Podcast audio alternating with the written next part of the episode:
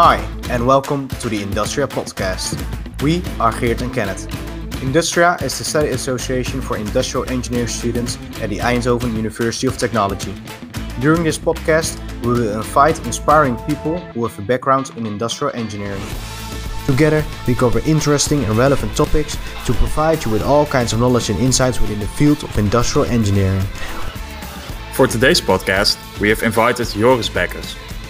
Joris is a data scientist for the United States Soccer Federation and a former OML student. As a student, he got interested in using data science to analyze sports, which eventually got him a contract at Bournemouth FC in the UK and later at the United States Soccer Federation. Joris, uh, thanks for making time for us.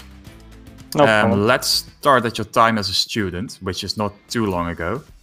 Um, you followed a master's program OML at uh, TUE. What kind of student were you? Uh, I was a, I would say I was a hardworking student, which is kind of weird to say about yourself. But uh, before I started my master's, I already studied for six years, I think. So it took a while to get used to working hard to get where you want to go. But I think I was a, like I said, I was a hardworking student. Uh, was home a lot studying.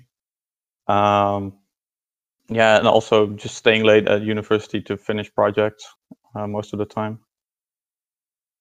Was that always um, the kind of student you were? Um, during the masters and pre-master, yes. Otherwise, I don't think I would have made it because it was I I did a bachelor's uh, before in civil engineering. Uh, mm-hmm. There was not a lot of math involved, like not super complicated stuff. So when I got to my first calculus lesson, I was like, dude, I don't know how to do any of this stuff. So I better I better pay a lot of attention and better start working hard. So that was uh, like right from the first course, I uh, I, I dove into it, and uh, yeah, that's uh, that's how I figured out I need to put a lot of effort in it to make it. And why did you make the switch uh, from civil engineering to OML?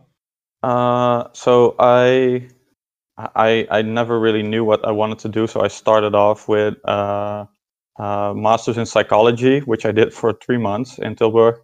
Oh, wow. And after that, I uh, I didn't really I didn't really like it, so I worked until the next start of the next school year.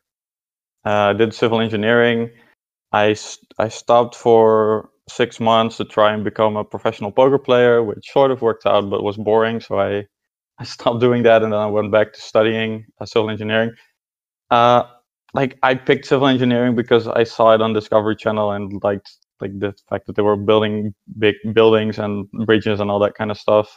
But in the end, it wasn't for me. And then I realized during my internships that I liked uh, making stuff efficient a lot more. Uh, and so I I picked OML. I also lived in Eindhoven already, so that that helped.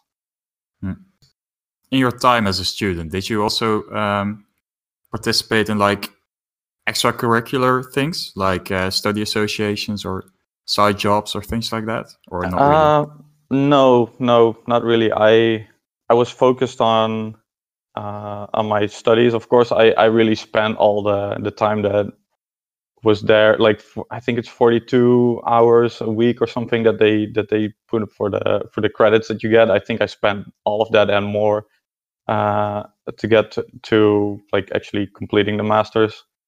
And I was never really one for partying or any other sort of stuff, so I d- I didn't really do that. I just focused on my my degree, which mm-hmm. sounds kind of boring. I guess it, it I guess it kind of was, but oh well. but it turned out well. Yeah, it turned out well for me. I uh, I don't regret it at all, so I guess it's okay.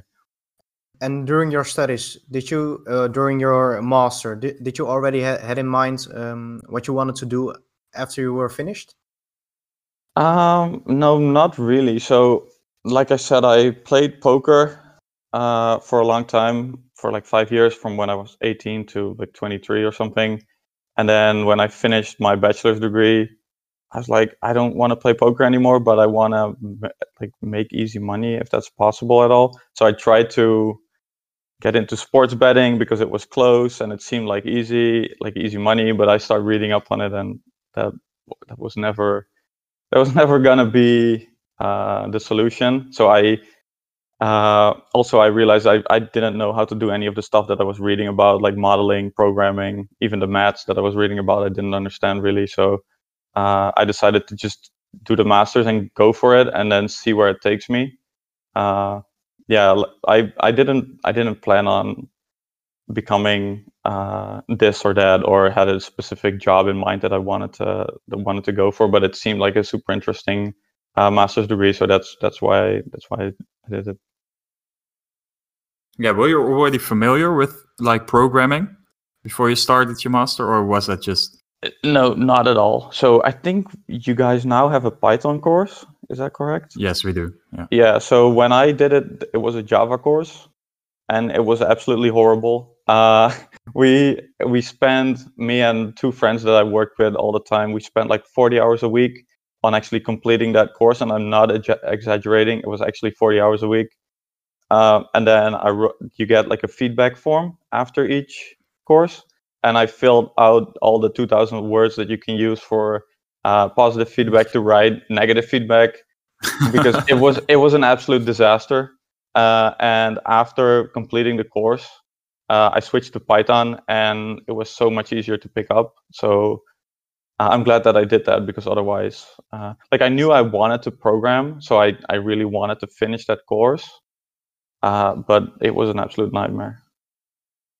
Yeah. So then you started um, with analyzing football data. Like, how did you, how did you come up with that? Why did you start to do that? Uh, yeah, like I said, I had some interest in it, and then when I learned how to uh, how to code, uh, even in Java, uh, I was I was always during our, our our lectures I was always thinking about how I can apply this to football. I don't really know why. I mean, I'm I'm super interested in football, so uh, all of a sudden I realized that you could use uh, uh, what's the course called again? ASML, service and maintenance logistics or something like that about spare parts management uh, and all I was thinking about is, well, why don't we use uh, reserve uh, football players as spare parts and like model something like that to see if we can take it anywhere? And that was my that was the first idea I, I had, and then I had a whole bunch of different ideas. Uh, and at one point, we had to select a mentor for our master's thesis, uh, and I was already uh, getting like decent in programming, uh, and I approached uh, Shaunak Dabadghao. He is still working at uh, at TUE because I saw in his profile that he did sports analytics. So I I just went to his office and I was like, okay, I have all these ideas. I want to do something with this. And the first thing he said was, "Well, we don't have any data, so well, good luck with your project. this is not going to work out." So the first thing I actually programmed in Python was a web scraper to get all that data from a website. Unfortunately, it doesn't exist anymore. Uh, but I mean, there's a lot of free data out out there right now. So if anyone wants to try it, it's it's much easier now to get the data. Uh, so I I scraped the web for 8,300 uh, games, and then you have uh, what's called event data. So you know where the pass coordinates are of each pass. You have a timestamp. You know which player makes a pass and all that kind of stuff. And then I went back to Shaunak and I told him, well, here we have data now. Can we finally do a cool project? Uh, so we did some literature research. Um, and eventually we settled on uh, using network theory to analyze uh, passing patterns in football. And what was what was the results? What were the conclusions of that research? Uh, so it sort of looked at uh, it built on existing research where they used flow motifs to analyze passing. So it's sort of like uh, if you have two different players that make two passes to each other, you have A passes to B, and then uh, that player B might pass to someone else. So you have A, B, C, and then if then player C passes back to the first player, you have A, B, C, A, which is like a triangle in football, and you can uh, you can denote that in uh, network theory uh, and you can like do analysis based on that and i try to analyze like player similarity and player play styles based on these uh, passing motifs.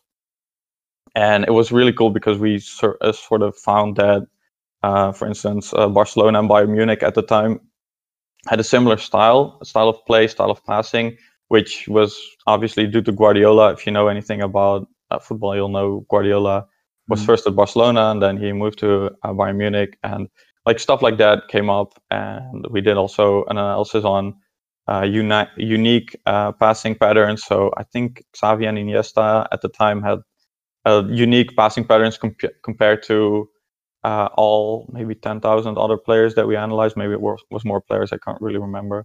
Uh, but stuff like that uh, we found. Uh, and I, I did that all uh, like next to all the courses that I was taking. So I, I did this, I went home and I just started programming and I, I don't think I went outside much at that time. But all right. And, but after, um, after you've done that project, um, you send it to or you you you made a poster and sent it to uh, to the states to MIT. Is that correct? Yeah, that's correct. So when I I think the first meeting I had with Shaunak, he was like, "Okay, you have to see this." So he showed me some presentation from uh, Sloan, MIT Sloan Sports Analytics Conference. I had no idea what it was, but he said this is the biggest sports analytics conference in the world, uh, and I don't think he even thought about going uh, because it wasn't pretty much impossible to get in. And then uh, he said, I, I, guess we can set a goal and we can try to uh, to take part in the research paper competition. So you sign up and you send your abstract, and then if your abstract is good enough, you go to the next round and you send in. Uh, I think you send in your full paper, and then there's another round of uh, judging, and then finally, uh, I think 20, 20 odd papers get selected, and then uh, maybe five or six can do an actual live presentation on stage, which we didn't get because those guys are absolute geniuses. And then uh, I was allowed to do a poster presentation uh, there. So uh, Shaunak and I flew to Boston for a couple days, and we presented our results there. Well, yeah. About um, data analytics in sports, like everyone is familiar with sports. Um, but no one really thinks, at least I don't, about the data analytics behind um, all those sports. Is it a big world or is it kind of recent? It's growing. Like I said, when I, I think that was five, four or five years ago when I started to try and see if I can get the actual data, uh, there wasn't a lot publicly available. Uh, so the the world was a, like the, the world was a lot smaller. People weren't really doing it, even clubs and teams and national teams, and nobody was really open to it. There were some clubs like Arsenal that were already doing it, but for the most part, not really. And the last couple years, it's been growing and growing and growing because teams start to realize that they can gain edges by uh, by doing actual proper research and doing actual data analysis. And I think one of the most important things, which sort of comes comes back to why I started doing OML, is that you can use data to make your job more efficient, uh, make your life more efficient. Uh, like just analyze data instead of uh, watching video of every single game that was played over the week or something like that, which takes a lot more time. Uh, yeah, so I, I, teams are starting to get into it more and more, but it's still it's still not it's still not as widespread as it, as it should be. But I mean, it's a growing it's a growing business. And it will get there eventually, I think. You you you um, did the poster uh, poster presentation at uh, in Boston, right? Um, mm-hmm. But eventually, you ended up at Bournemouth to actually analyze the data there. How how um, did you get from from Boston to to Bournemouth? So um, I'm to go along with my presentation. I made a website uh, or like a single web page that allowed you to do your own uh, data analysis, I guess you could say, where you can you could compare two players with each other based on their their uh, styles of play. And unfortunately, that's not online anymore. But uh, uh, someone saw that. Uh, he wasn't at the at the at the conference itself, but on Monday, the day after the the conference, I got an email from someone who said, "Yeah, I work for uh, or I, I I invest in a Premier League team," and I was like, "Dude, that's not that's not true. This is not happening." So I looked his name up on LinkedIn, and it was actually true. uh, and we just started talking about data analytics. And the one thing he said was that he did some modeling of his of his own, and he thought that our results looked similar, even though we did a had a completely different approach to what we're doing. So I think that sort of helped uh, to show that I was on the right track, and maybe show him that he was on the right track as well. Yeah. Uh, and we just talked and talked and talked for months, and uh, eventually he was like, "Okay, um, you can you can work here for a while and uh, see how it goes." All right, and how was that experience? It was amazing. Um, it was first of all, it was really amazing to just be able to work for a Premier League club, and like they give you the trust to that you can come up with something cool. And I collaborated with uh, some of, some of the guys over there to make their lives a little bit more efficient. Uh, and yeah, it was just it was great. I mean, I worked from home, uh, but I, I went there for uh, I would say three four days to meet up with them and like collaborate in real life because that sometimes helps as well. Uh, yeah. But yeah, it was it was a great experience. Yeah, and after that, you went to the United States Soccer Federation. Yep. Did you get scouted, or how did how did that go? So actually, the guy that uh, his name is Mike Tracy, by the way. Uh, uh, he uh, he lives in Chicago. He works in Chicago. The U.S. Soccer Federation is based in Chicago. Uh, so they were already talking a little bit about data analytics uh, because there's not a lot of people in Chicago that do soccer analytics or football analytics. and he was like, uh, why don't you go work for the U.S. Soccer Federation? Uh, so that's it. Kind of just he got the ball rolling the first time, and he got the ball rolling the second time, and that's how I ended up in Chicago. Oh, that's cool. Like, and what exactly? Um, like, you're still working there as a data analyst. Um, what are you doing there exactly? Like, what is it that you analyze?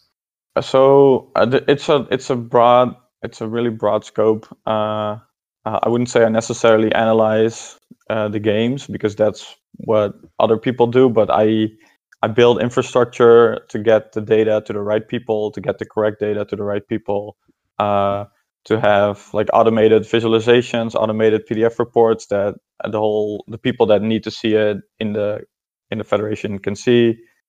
Um, yeah, just getting people metrics, and then, like I said, the most important thing is making everyone's life more efficient. So, uh, yeah, just yeah, that, that's that's kind of that's kind of what it is. You lived there for a few for a year, right? Or how long did you? Uh, yeah, for 14 months. 14 there. months, yeah. yeah. And now you're doing this from uh, from home. You're in the Netherlands. Yeah, I'm uh, I'm in Breda right now, uh, and that's where I grew up. Uh, so I, I moved back there, but I'm still I'm still doing this. So I guess I was one of the I moved back in September last year. I think I was one of the only people that was prepared for this whole mm-hmm. Corona crisis because I already had a home office. Um, and the the work that you do um, first for Bournemouth and now for the US Soccer Federation for the US Women's Soccer Federation. Um, do you see that that the teams really uh, have advantage from the stuff that you do?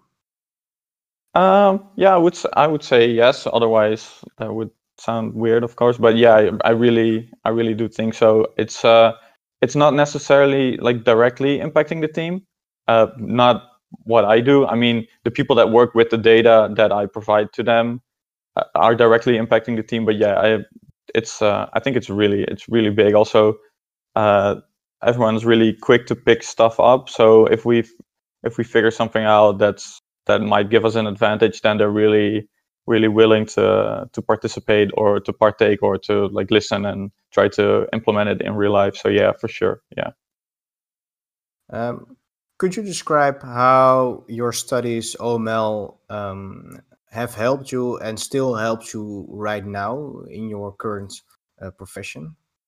So I think there's a couple things that really helped. Uh, one of the things that I didn't really learn during my bachelor's degree was actual analytical thinking and like being and critical thinking and dissecting research papers and replicating the results and then trying to improve on uh, what was written in those uh, research papers like actually going into it and doing it with a like a scientific way uh, really rigorous uh, that's that's one of the most important things I learned. The other thing that's really important that uh, I just realized this morning when thinking about is that it really showed me that you that you can actually really learn pretty much anything if you really put the time into it, and it doesn't necessarily need to be in a university setting. I mean, I learned most of my calculus through YouTube. Uh, I'm not afraid to say that I was addicted to YouTube uh, to learn calculus and to like get information on other courses that I was taking, and that still applies. Uh, so finding the right resources to learn a new skill uh, was also highly valuable. Right.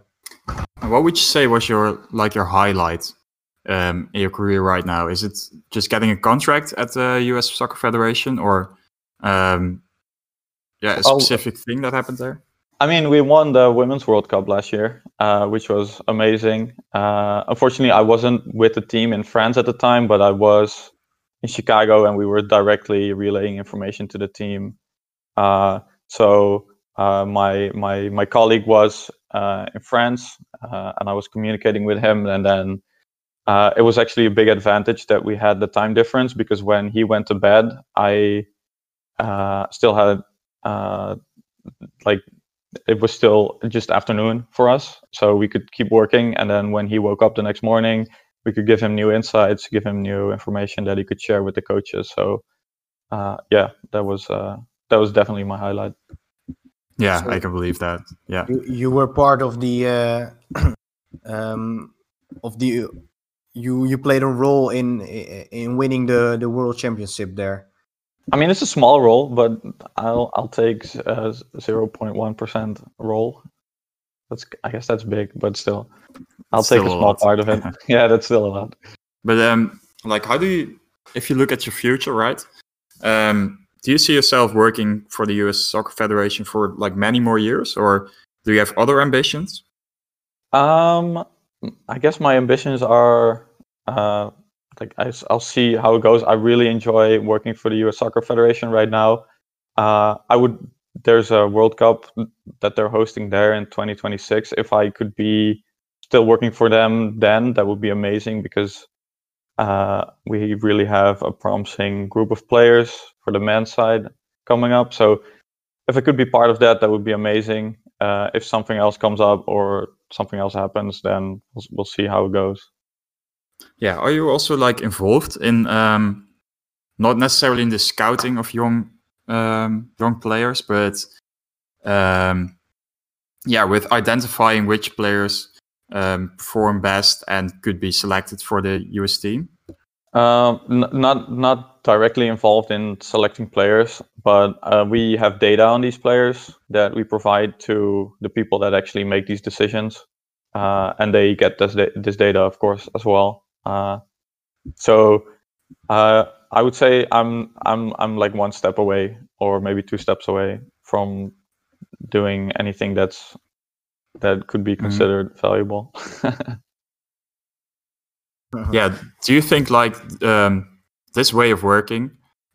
I kind of asked this question already, but is this really the future? Um, using data in in sports and um, bringing it to the next level? Uh, yeah, I mean, if you think about it, on a high level uh, of sports or a high level of anything, uh, gaining half a percent of an advantage uh, is huge. Uh, and if you can gain half a percentage advantage through the use of data, then you should probably go for it. And I bet that the advantages you can gain through the correct use of data is a lot higher, both in efficiency, in getting better at the actual game, in analyzing your opponent, in making better decisions, even if it's stuff as simple as taking a penalty, like figuring out where to shoot, or uh, figuring out how to do a free kick drill or like a corner kick uh, routine or anything like that. Uh, you can gain you can gain an advantage if you do it, uh, and because like like I said, the sporting uh, community is always looking to get an edge on their opponents. Uh, it's just a matter of time before everyone figures out that using data can also help with that. Uh, I mean, every team has a physical uh, a physical coach already to to do like uh, measurements on the actual individual players. Mm-hmm. Everyone is convinced that that works. So I don't see why no anyone would not be convinced that data analytics would also work. Yeah, if we look at a like a typical day um, of you, what does your typical day look like? You're working at home right now. Yeah, um, it's just getting up, eating breakfast, and then uh, sit behind my computer and write code in either Python or R, uh, and or read a research paper or like just that's that's the that's the main thing, just coding. Yeah, you're ma- mainly using R and Python, right? Uh, yeah, we use Python for all the automation and data processing, and then R for building data visualizations. Mm. Okay. What is your uh, most important lesson learned, which you would also give our students as a takeaway message? Um, I think the biggest thing is to learn programming. It sounds really stupid. it, it's not as easy as it sounds as well. It's it's pretty difficult to get into. Uh, but if you learn it, you'll have a skill that you can use for pretty much anything. And uh, if you use it at like a small company, for instance, people will be amazed and think you're a wizard because you can pro. Uh, it like people are moving around CSV CSV files and Excel files in most companies still, and if you know how to do that ten times faster because you know how to write Python code, then you seem like a wizard to everyone. So learn how to code. It's it's the best thing you can do. It's it's literally the best thing you can learn. The best skill to learn. So As, the yeah the basis for each industrial engineering student should be um, coding and should uh, yeah um, so if you if you look at the courses that you guys get there's a lot of um, like sort of simulation stuff and like intense calculations on big data i mentioned the asml course uh, like computing stuff on 10000 parts is complicated if you use uh, if you use Excel, you're gonna have a really bad time doing it. I think it can be done. It just takes a lot of time and precise dragging and dropping of yeah. of form- uh, formulas. So. Mm. I think if you if you learn Python, uh, even if you don't use it for your uh, for your courses necessarily, because it because that might not because you're still learning. Uh, but yeah, I think it's it's super valuable it's it's it's insanely valuable to learn it. Yeah, I'm glad that TUE is moving more into that direction. Um, I believe uh, in the bachelor right now we have more um, Python courses. The years below me, so I I like that direction. Yeah, that's that's great because yeah, like I said, you need you need that also to move forwards into into the future. Uh, everyone is doing some sort of artificial intelligence, some sort of deep learning, some sort of you know you name it, predictive modeling. Uh, there's no real good way to do that in Excel. You can do SPSS, but that's not great either. Uh, mm. So yeah, I I I liked I I love to hear that they're doing more stuff with Python coding. Yeah. And um, if there are any other students um, that are like interested in in sports analytics. Do you have any advice for them?